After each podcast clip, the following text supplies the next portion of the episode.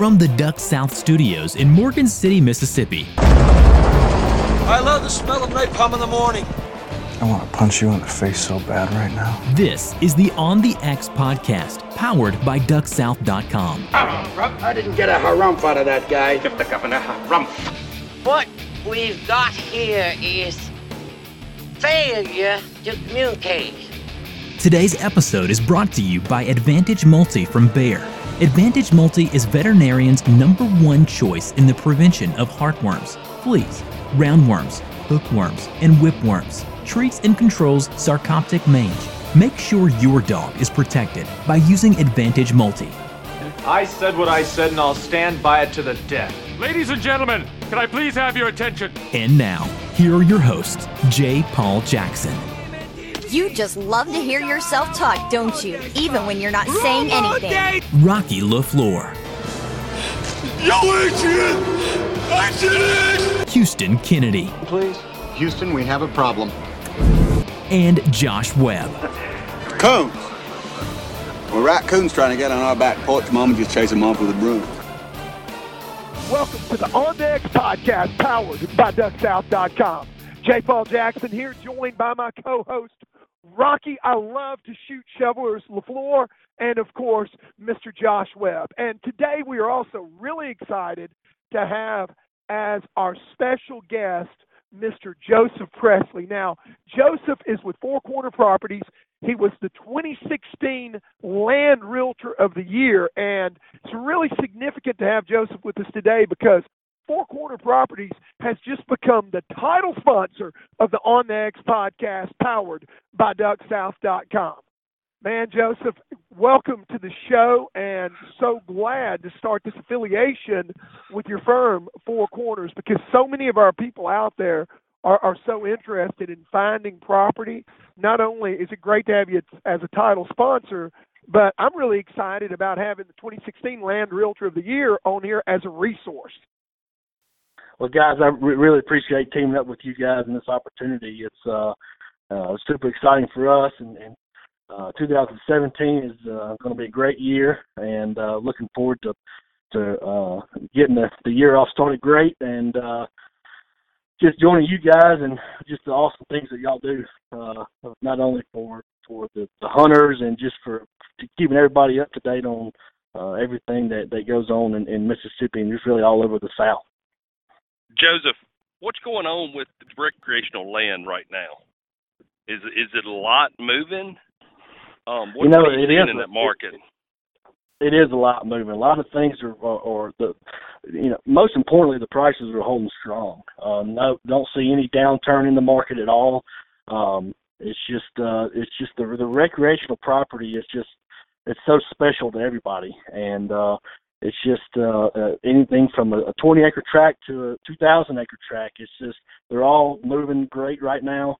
2016, with the change in the economy, I think it's going to be a great year. But everything's holding strong. Everything's good. A lot of properties are moving. Got a lot of closings on the books, and a lot of money changing hand. Lenders are ready to lend money, and people just feel really confident in what 2017 is going to bring, and it's just a really, really going to be a special year, I believe. Well, Joseph, let me ask you this. One of the things that I look forward to talking with you about in the near future, I know you have a lot of duck hunting properties. I know you have a lot of deer and turkey properties that you have listed. I think one of the things that people listening to this would be interested in, and now that you're the sponsor, we have you on a good bit, but different programs that once a buyer buys a tract of land, the programs that they can, put that land into governmental programs. And I think that's an important topic we should cover with you in the near future. No, I'd love to. Yeah. WRP program, CRP. Now that we have you on, I know that you have a piece of property in one of my favorite parts of the world listed, and you actually duck hunted up there last week in the Minter City area, northern part of Leflore County. Can you tell us a little bit about it real quick? Man, absolutely. Yeah, it's right there in Minter City. It's actually Equin Plantation. Equin Plantation is a well-known plantation. Actually, the movie The Help was filmed actually in the plantation home, and it's right there just north of Greenwood, about 20 minutes. It's 134 acres of flooded timber, flooded tupelo gum, cypress brake, just a beautiful piece of property. We hunted there Friday morning, did really well. It's got about 4 or 5 established duck holes on it. Could have many, many more. It's got a 3,800 square foot lodge. It's got 3 bedrooms, 4 baths, huge great room, wood burning fireplace, mud room, dining room. I mean, the list goes on and on. It's a very, very super nice duck hunting place. Strictly duck hunting, no deer hunting on it. And man, it's just a special place to be able to get in some flooded timber and watch the ducks come in there, man, with the orange feet hanging down. Just to be able to have a place like that to hunt, it's just a very special place. Now, somebody else on this podcast filmed a hunt there 2 or 3 years ago, right? Yes, next door to the property that you're talking about. But I used to guide up there a good bit. One of the guys that guided for me, and I used to go and help him all the time. Unbelievable location. Jay Paul, you saw a ton of ducks that day that you were up there filming a hunt up there, didn't you? Unbelievable, the number of birds that we saw that morning. At daylight, I've probably never seen so many ducks struggling in through the timber. And, you know, the great part about hunting that part of the country, too, and hunting those breaks like that is the fact that you don't really have to go to a whole lot of work to hide. I mean, those birds are so imprinted on those areas like this particular farm that they are coming there. And, you know, every time that I've hunted, and I've actually hunted, Rocky, in 2 or 3 breaks around this particular piece of property, and every one of them has been fantastic with this as the centerpiece, but every single one of them when I've hunted there, our duck blind has pretty much consisted of some 2x6s, a platform that would have resembled something that I'd have built as a tree house as a kid, except just right above the water. So, I mean, you're really literally shooting ducks at eye level. For somebody that is serious about duck hunting, owning a property like this, hunting it every day is almost a spiritual experience. I mean, it's unreal. Well, and what I like about places like that, and I'm fortunate enough to have some places like that ourselves, you know, with my family, is the nostalgia of hunting like that. It's getting harder to find those type places, and I mean, those are the kind of places that you just always grew up hearing about. Just those old, you know, you got that Spanish moss in the trees, and it just has just an old, just nostalgic feel to it. And when you get in there and start seeing ducks work in, and you know, lucky enough to kill your limit, that's just it's something that's overlooked a lot now in duck hunting, and that's so it's a special place. And I was happy to hear Joseph had it on the market and was able to, you know, take some people up there hunting and. I don't know. It's exciting to know that stuff like that is still out there, and people still have the opportunity to get it, you know, and have it for them and their family and friends.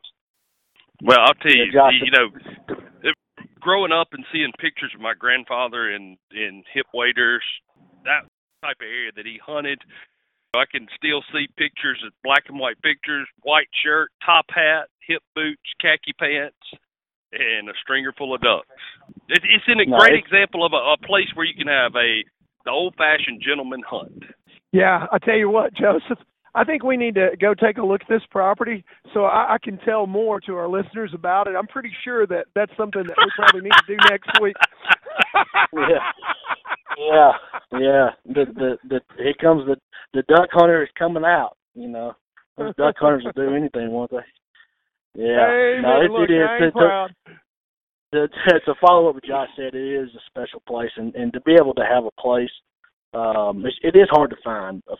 Flooded timber hunting and these breaks and stuff that produces birds, and no doubt they don't come on the market very often, and would love to Jay Paul take you up there, brother. You just tell me when you want to go. Well, brother, I'll be calling you when we get done recording here. We'll make some arrangements for sure. On a more serious note, though, Joseph, again, we want to thank you. Can't tell you how much we appreciate coming together like this. I think this is going to be really beneficial for all the people that follow the podcast. You bring so much information about duck hunting. I mean, guys, Joseph is not only a realtor, and obviously, you know, there's a commercial aspect to this, but Joseph also is a really serious duck hunter. You know, it's his love of duck hunting that made him the 2016 Land Realtor of the Year. And so having that to bring to the table, having you on here on a regular basis telling us about some of these properties and about what makes them unique and about the way the birds work is going to be a really valuable resource to us. And appreciate the support, not only of Four Corners Properties, but specifically of you, Joseph Presley. I know that you got a busy day and it's lunchtime and you got stuff you need to take care of, but man, thank you so much for joining us today, and thank you for joining us as the new title sponsor of the On the X podcast. Hey, Joseph, before you go, tell us a website, tell us a phone number that people can get in touch with you about any piece of property I've listed. Yeah. Would love to talk to you guys. Anybody has any questions about properties, not only listed, but properties that you may own that you want to know, you know, what the values of the area, you know, what other properties are selling for. Would love to talk to you. My number is 601-540-7240. You can visit us at our website at 4cplandandhomes.com. And anytime, guys, I'd love to talk to anybody about any property. And like I said, any questions you have about the market or pros and cons, I'm here to help. So thank you guys for the partnership. Thank you guys for, believing in me. And you know, I look forward to many, many, many, many more podcasts, and looking forward to sharing the blind with you guys. Well, we really do appreciate it, buddy. Well, thank you guys, and y'all stay safe. We'll talk to y'all later. Yes, sir. All right, thanks, guys. Joseph Presley. Yes, sir, brother. Joseph Presley, Four Corner Properties, 2016 Land Realtor of the Year, and the new title sponsor of the On the X podcast. I'll tell you what, guys, I'm really excited about this and the things that Joseph and our association is going to bring to us and the podcast. But I'm also excited about the number of ducks that we're seeing here in Northwest Tennessee. What's it looking like there in the Delta? Oh, God. Hey, what's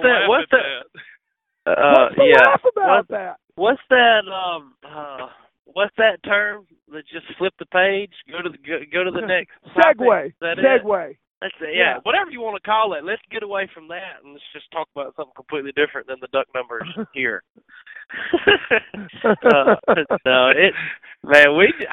I don't know what to say other than it's just slow.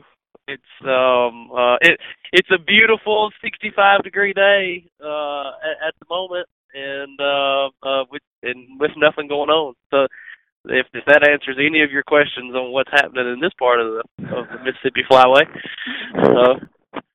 I may or may not play golf this afternoon. So just kind of how it is. But y'all are seeing it's rough, Jay Paul. It really is. It really is. And I'm talking about, look, I mean, there's spots that's still holding birds, but you know, it's spots that hadn't had any pressure put on it at all. And I'm talking about in weeks that these spots hadn't had any pressure on them.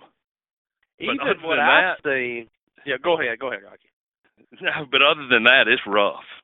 Yeah, and even what I've seen is we've got a spot right by the house. It's a cut cornfield, but anyway, we hold water on it and everything, and it finally got some birds in it, and I could see them. So anyway, I didn't drive.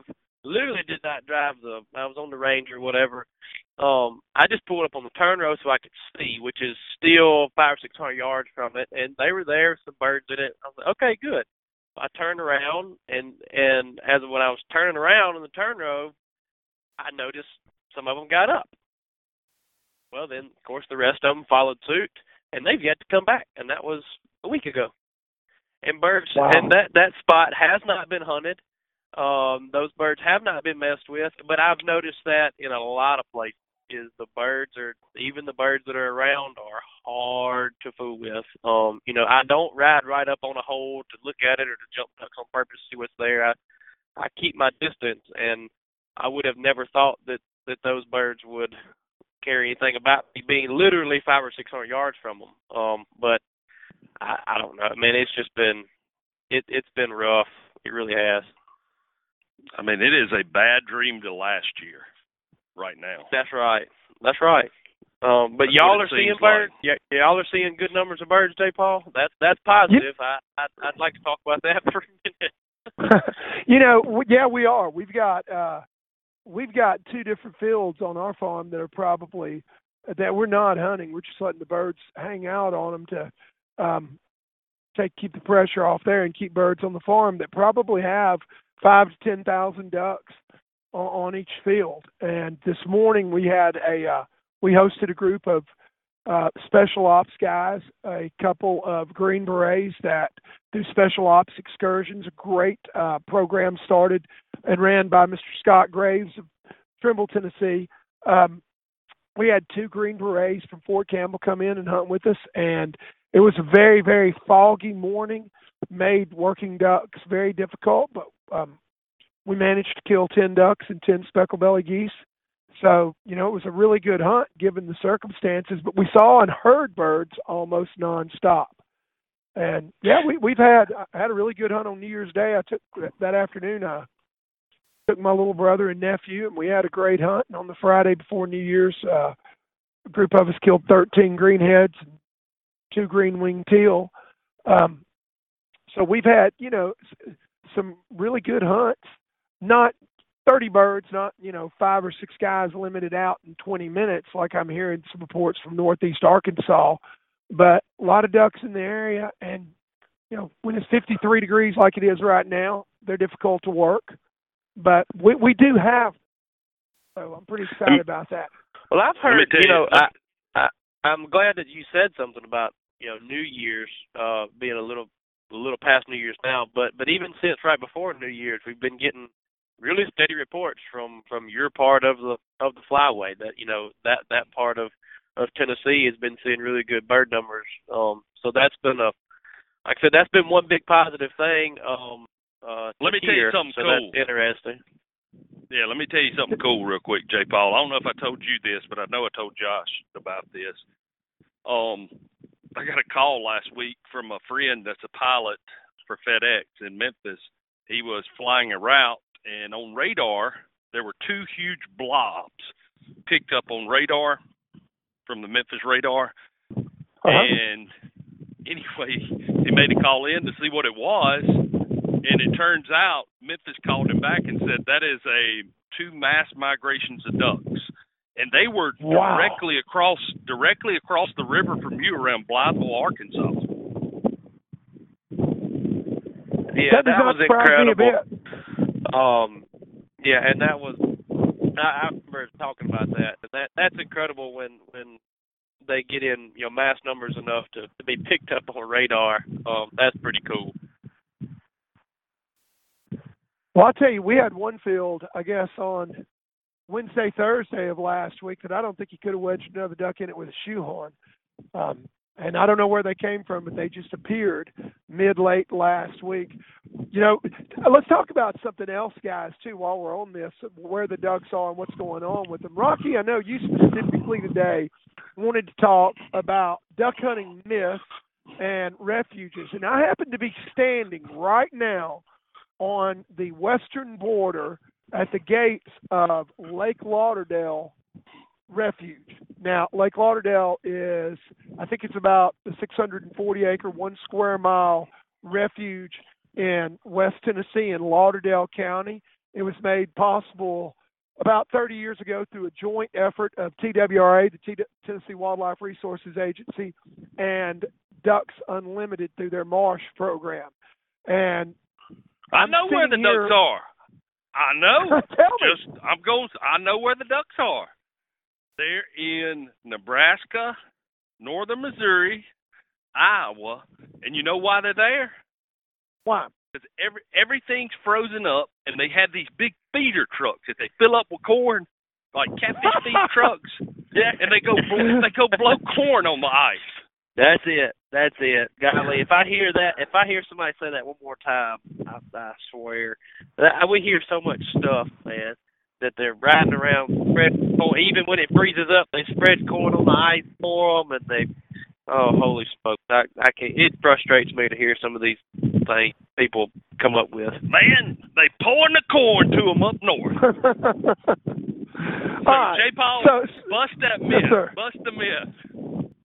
All right. So I want to talk about something that you and I discussed yesterday afternoon when I was going to meet our special ops guys to take them hunting. No! Don't you change the subject. You're gonna bust myth first. I'm staying there. Okay, I'm staying there. This applies. I'm sorry, man. I'm watching on this refuge hundreds, if not thousands, of ducks, speckled-bellied geese, of kernels of corn right on top of ice. So, yeah, well, we're probably a plane flying over and just spreading corn, isn't it? It's 53 degrees here in West Tennessee, and there is no ice.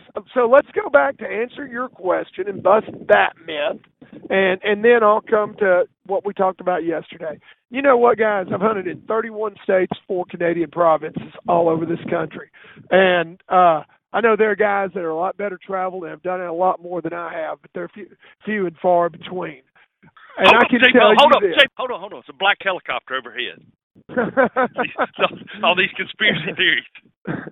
Well, let me tell you, I can tell you this. I've never seen a grain truck anywhere, whether it's on private ground or a refuge, driving around, spreading corn on the ice, on the ground, or anywhere else for the ducks to keep them in the area. So when you talk about, you know, when I hear that conspiracy theory there and people talk about feeding the ducks and you know, they're out to get us, U.S. Fish and Wildlife Service, Ducks Unlimited, you know, private individuals, whoever, man, they're feeding the ducks, they're short-stopping them.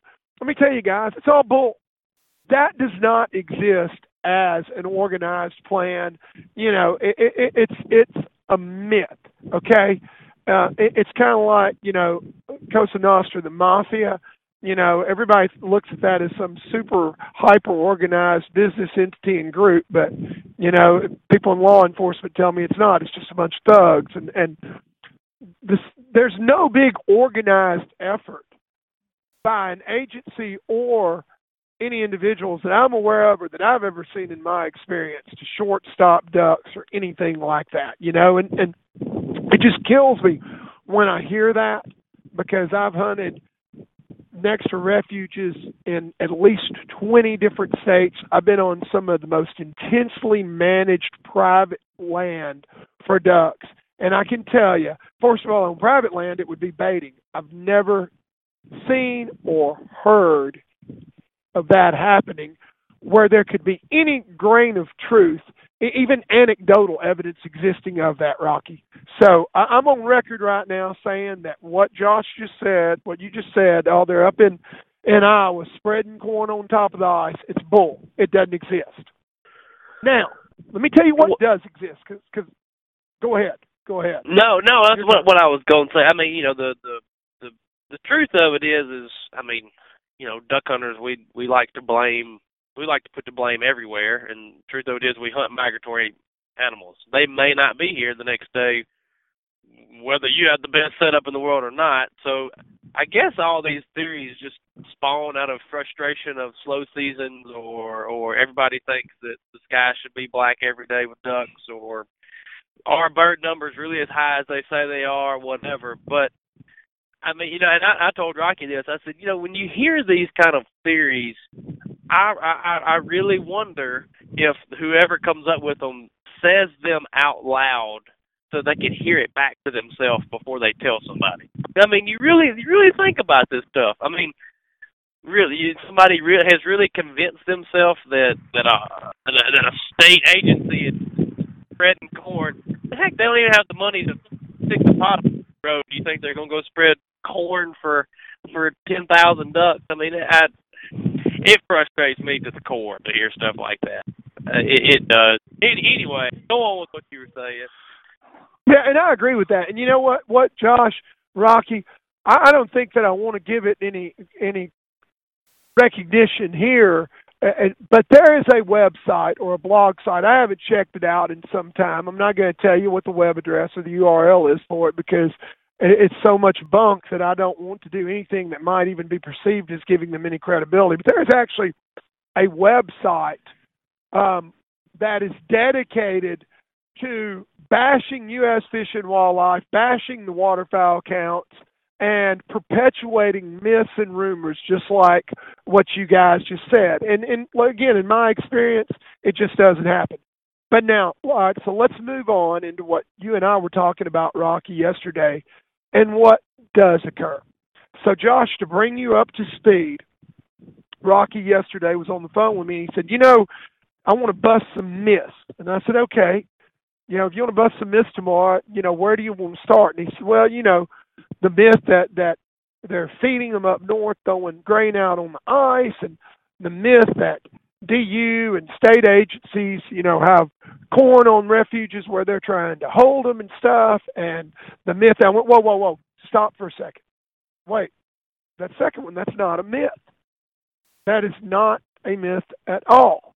And so, and I can tell you right now, I'm standing here at Lake Lauderdale Refuge, and I am looking at thousands of ducks, geese, snow specks, blues. I hadn't seen any Canadas today. Loads of mallards. They're right here on the gravel road. I'll try to zoom in on them and get a picture that I can give to you, Josh, to put on the website when we release this podcast, of ducks sitting on a gravel road, sleeping on the gravel road here right in front of me. Most of them mallards. Six specks just landed on the gravel road. Jay Paul, hold on. Because if we have our guest on tomorrow's podcast, I don't want you to cover that one right now. I want you to cover it while he's there. Well, no, I want to, this is leading into that. Hear me out on this. We're going to ask him the purpose, but let me tell you this. So here's my point, Rock. Yesterday, you mentioned corn on refuges and feeding them, and that is not a myth. Right now, I'm standing here at Lake Lauderdale looking at all these ducks. And let me tell you what else I'm looking at.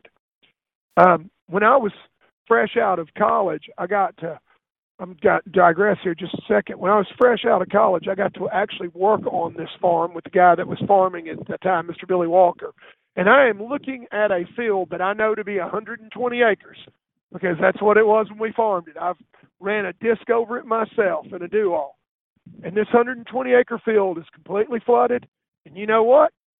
It is completely full from north to south, east to west, with standing corn that was left for the ducks.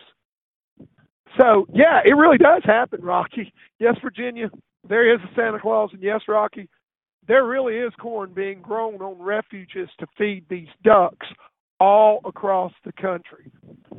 But I don't think that is a bad thing. As a matter of fact, I think that's great for us as hunters, and that's where our next guest comes in. So I'm not going to steal the thunder there. This is just a lead-in. We're going to have him explain to us why agencies like DU give money to projects like Lake Lauderdale and agencies like Tennessee Wildlife Resources Agency actually grow hundreds of acres of corn and other crops and leave them every year for the ducks.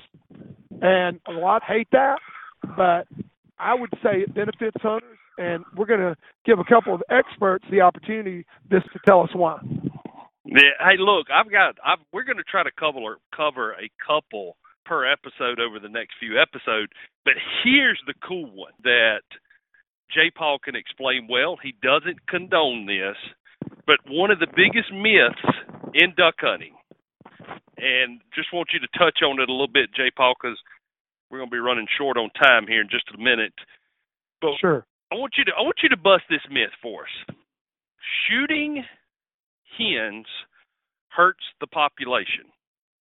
How many times do you see people get poked fun at, oh, we're not shooting hens today, guys, or we're not shooting hens at all at this camp?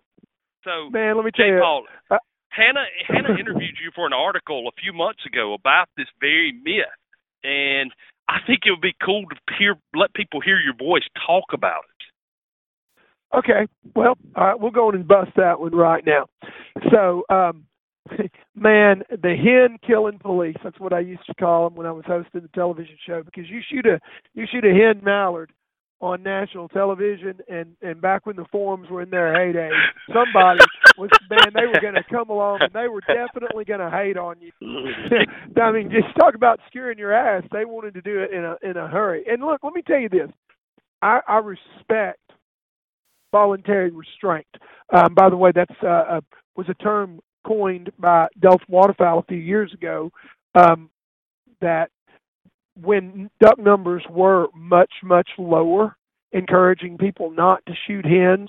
And there is a time when not shooting hens can definitely have an impact on duck numbers.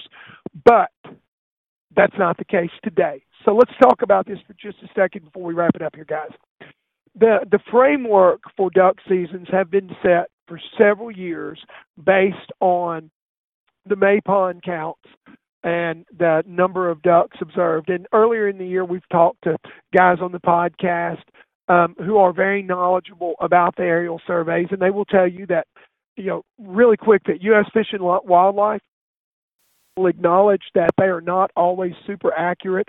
You know, we heard Joe Robinson, the chief biologist for the state of Michigan, tell us that, hey, sometimes we just miss birds and counts. You know, we go by where we fly and look, and we take a general sampling, and then we apply that over the entire area. But if they're really concentrated in an area that we miss, we're not going to be as accurate. But overall, they take a look at the big picture, and they use that to set the framework for our duck seasons. Now, today we're in a duck season where we have a very liberal bag limit in the Mississippi Flyway. We've got a 60-day, six-duck season. Right now, total duck numbers, including mallards, are about 50% above the long-term average, the LTA, a phrase that you've heard me use many, many times on this podcast. But the long-term average is very, very important because the LTA tells us where we're at, and it gives us a benchmark. And when we're 50% above the long-term average, with over 11 million mallards in the waterfowl population, research has shown us that mortality inflicted by hunters has no significant impact whatsoever. This is a fact. This is my opinion. There's plenty of research to back this up. Hunter mortality inflicted on the ducks has no significant impact on the overall population. Today, the things that are a threat, killing hens is not a threat. Whether you do it in the Mississippi, the Pacific, the Atlantic, or the Central Flyway, it's not a threat to our population of mallards because there are just too dadgum many of them for us to have an impact. What is a threat is habitat loss. What is a threat is drought. What is a threat is predation in some really, really vital areas of the breeding grounds. So, you know, there are things that can definitely impact the overall population. But today, in a liberal framework, you know what, man? You can kill two hens. If you want to shoot them, shoot them. If you feel better about just shooting greenheads, hey, I support that. Personally, I choose, you know, to shoot greenheads. But if it's a slow day and a lone hen comes in, you know, I'm not going to say anything about somebody in the blind taking it at all. And matter of fact, our guys shot a couple of hens this morning. Totally fine with that because we're not affecting them. Now, I will say this, Rocky, Josh, if we reach a point, and it's coming, because we all know that duck numbers, waterfowl numbers, they're just like climate. They're cyclical. They go in cycles. Sooner or later, we are going to have our duck numbers drop significantly below the long-term average. The framework is going to change. God forbid, we may see another 30-day three-duck season like we had in the late 80s. And in those circumstances, showing restraint and not shooting hens definitely can have an effect on the overall population of mallards. But today, that's a myth. You know, if you're thinking that you're doing something great for the population by not shooting hens, you're not. If you want to do something great, give some money to Delta for hen houses. you know. Hey, maybe we should go on Facebook on these guys that have pictures of nothing but green heads and present them an online award. Yeah, and give them 2 thumbs up. I mean, you know, it's fine. I'm with you, Jay Paul. If you want to you know, have restraint, voluntary restraint, and not shoot them, fine. That's perfectly fine. But you know, I've never had a problem shooting them. I've never had a problem eating them. So I'm not going to have a problem with it in the future. It's just I mean because I mean this, just like you said, it's not just your opinion. It is fact, and it is backed up with evidence that hunters. There's just simply not a big enough mortality rate from hunters to affect a population in a negative way like that. It's just not. And that's something that hunters should be proud of, really. I mean, you know, you shouldn't. I mean, really and truly, you shouldn't. You should be proud of that. You should be proud of the fact that you can go out there and really, that's not something you have to worry about. Amen. Look at $200 that have helped us. You know, people will continue to bash each other for shooting hens, but I'll never do it to somebody. You know, it's worked. Hey, it's worked well in the deer population, hasn't it? I mean, especially some of these lands that have 30 to 1 ratios, does versus bucks. Oh, amen, man. Amen. But you know what? Let me ask you this. I want to be clear real quick. Before you leave that, you said deer. The deer side of that and the myths on stuff like that, that's something else that some of these podcasts are going to be talking about too, because that's something I know and have my hand in a great deal of. And we're going to be touching on some of those too in some of these podcasts, because it gets just as ridiculous on the myths and conspiracy theories and deer populations too. Well, hey, let me ask y'all this: since most people start out deer hunting before they do duck hunting, do you think that some of that could be transferred over from deer hunting to duck hunting just because you didn't shoot does?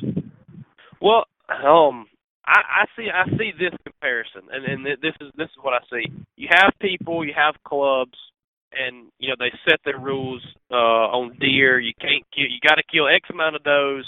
You can only kill bucks over a certain size. Well, okay, that's fine.